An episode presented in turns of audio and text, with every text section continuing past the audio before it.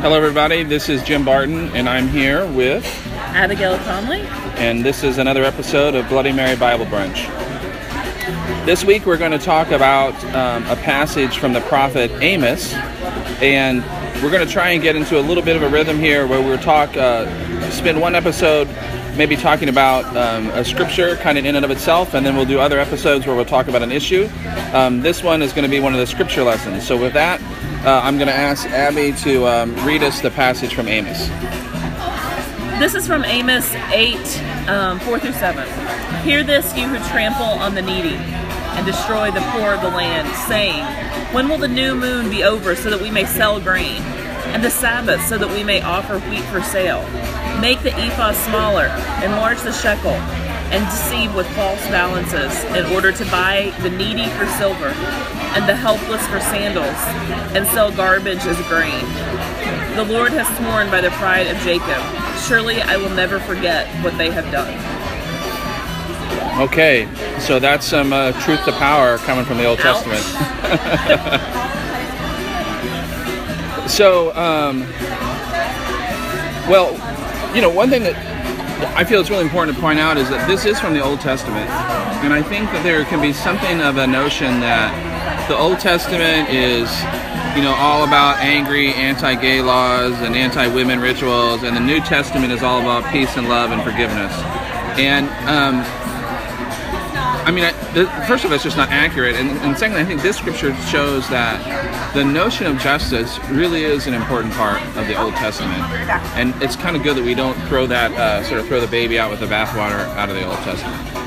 Yeah, and um, it's kind of interesting because as much as we as progressives like to say, well, you know, let's let's talk about the gay bashing or whatever these these few texts that are talking about um, same-sex relationships in the Old Testament, and you know, there's only a handful of them, and we say, how is this setting a precedent that we would still be practicing 2,500 years later?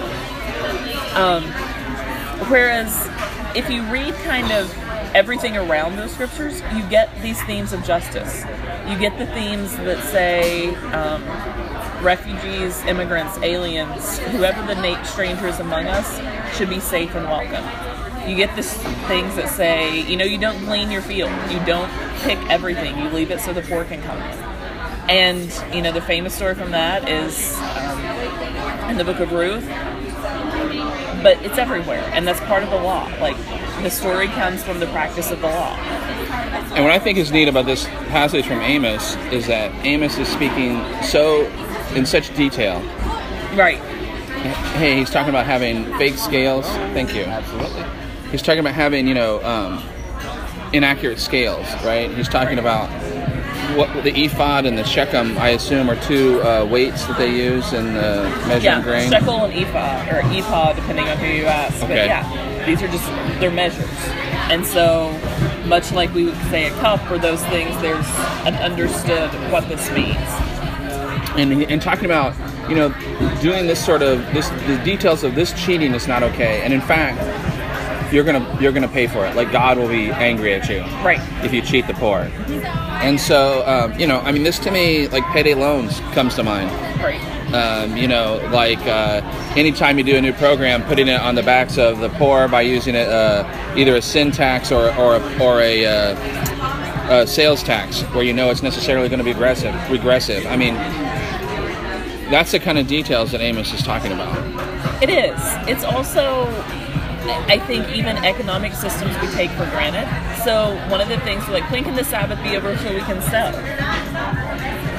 I mean, if you're working class, getting an actual day off, a guaranteed day off every single week, mm-hmm. doesn't happen for the most part because Right. the stores have to be open seven days a week. Right. I complain because they're not open 24 hours, and I, I rate, like, I openly admit that while realizing, like, right, the people who are working off the minimum, minimum wage are the ones that are exploited in this system. Right. Um, I also think this passage, there's an idea in uh, America of separation of church and state. Right. whereas that the government is not supposed to be run by this by the uh, religion, and there's no test of religion, and like you know the government can't impose a religion, all that kind of stuff. First Amendment separation of church and state. the scripture doesn't have an equivalent. Right. You're talking about people who understood themselves as an ethnic group, as a nation, and as the people of God all rolled into one. And our understanding is particular to our country as well. I mean, most people, it's a much more fluid relationship with religion and culture um, than we say we have, even if we don't practice it. And I mean, I think it sets up a, um, it does set up an awkward conversation, right? Because you have to decide, well, what, do, what, what, what do you, um, what does it mean for your faith to speak to your politics? Right. And obviously, a passage like this in Amos is going to be one, and pretty much everything Amos said is going to be something that's going to sound good to my liberal ears, and I'm going to say, yeah, let's let's do that here. And maybe if we're reading something somewhere else in Leviticus that's talking about gay sex, I'm not going to be as excited about using that as the basis of our laws.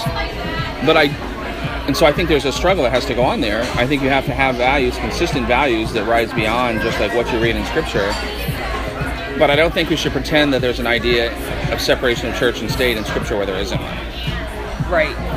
Um, and I think that for us, the healthiest way to have that discussion is how do we have religiously informed views and political views, um, but those don't become laws of the state. Right.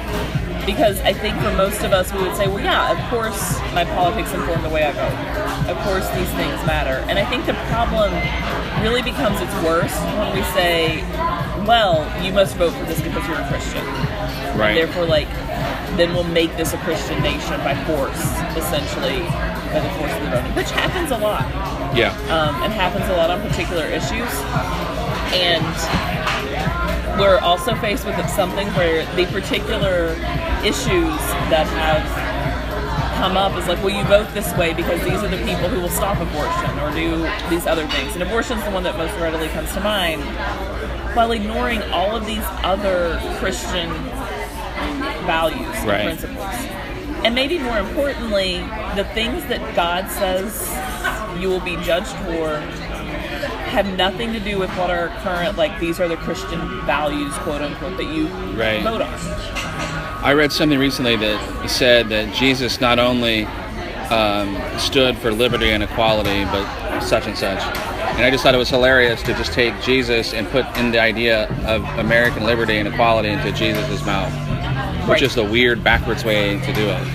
I mean, Jim Wallis talks about this in God's Politics a lot. About that's a, in the book where what happens too often is we take American values and try to sanctify them and make them a religion if we're going to have the interplay, which I think actually would be healthy between religion and politics, it would be the other direction. So you take what Amos has to say about how you treat the poor, and then you move that into our society, and you see what what does that mean for our society?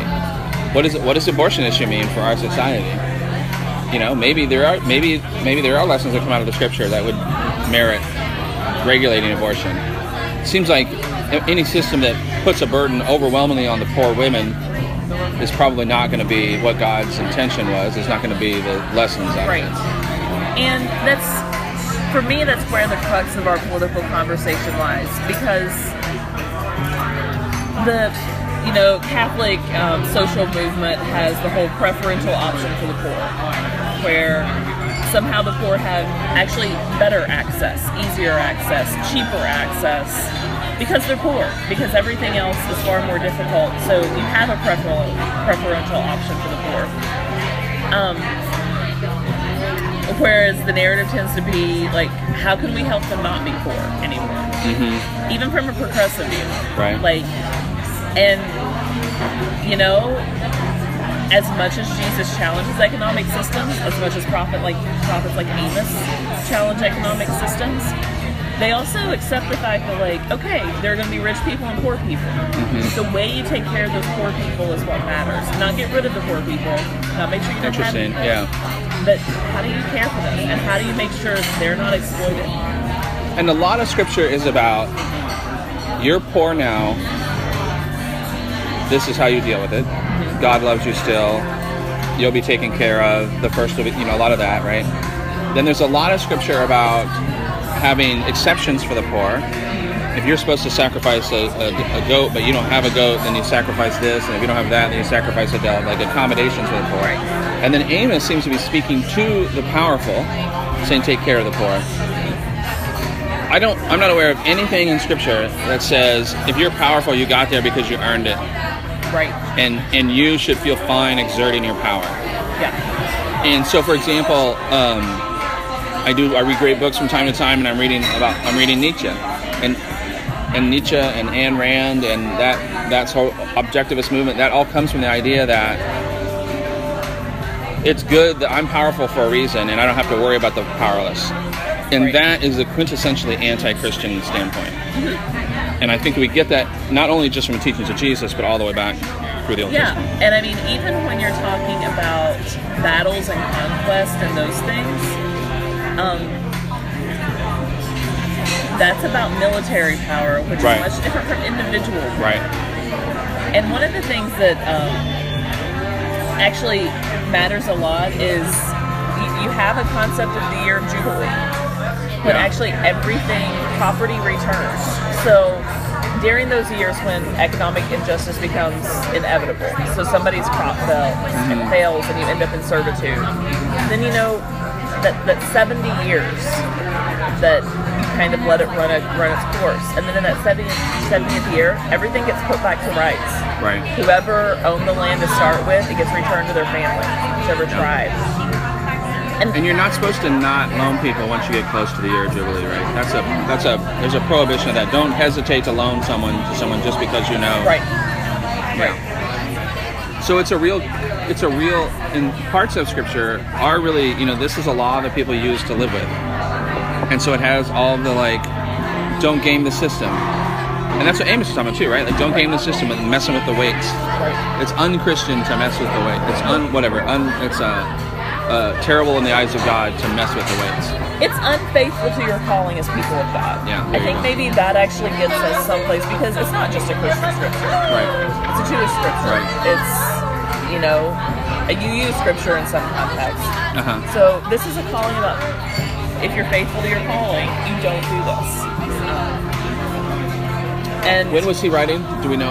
about 750 BCE, um, Okay. in a relative time of peace, which I think makes it all that more appealing to us because um, you know you think of disparity and all of those things that come up during times of conflict or during times of great political upheaval, upheaval or whatever. You know, for all of our talk about oh America, what's going on, we're stable, we're good. Yes. Yeah. And So so, they over here? yes, thank you. And so, especially having this conversation with no somebody writing in a stable period of time when exploitation is still happening and all Yeah. of these things, and people are trying to get richer and richer, that actually is really helpful for us. Very relevant to us. It's very relevant. So. All right. Well, good on us too for our uh, lending circles and our other little stuff that we're doing in Chalice to try and address real life economic injustice. And I do think this scripture calls everyone to say um, it's not all sort of high-minded, happy thoughts and good love. It's it's also about no, don't cheat people. Right. So, all right.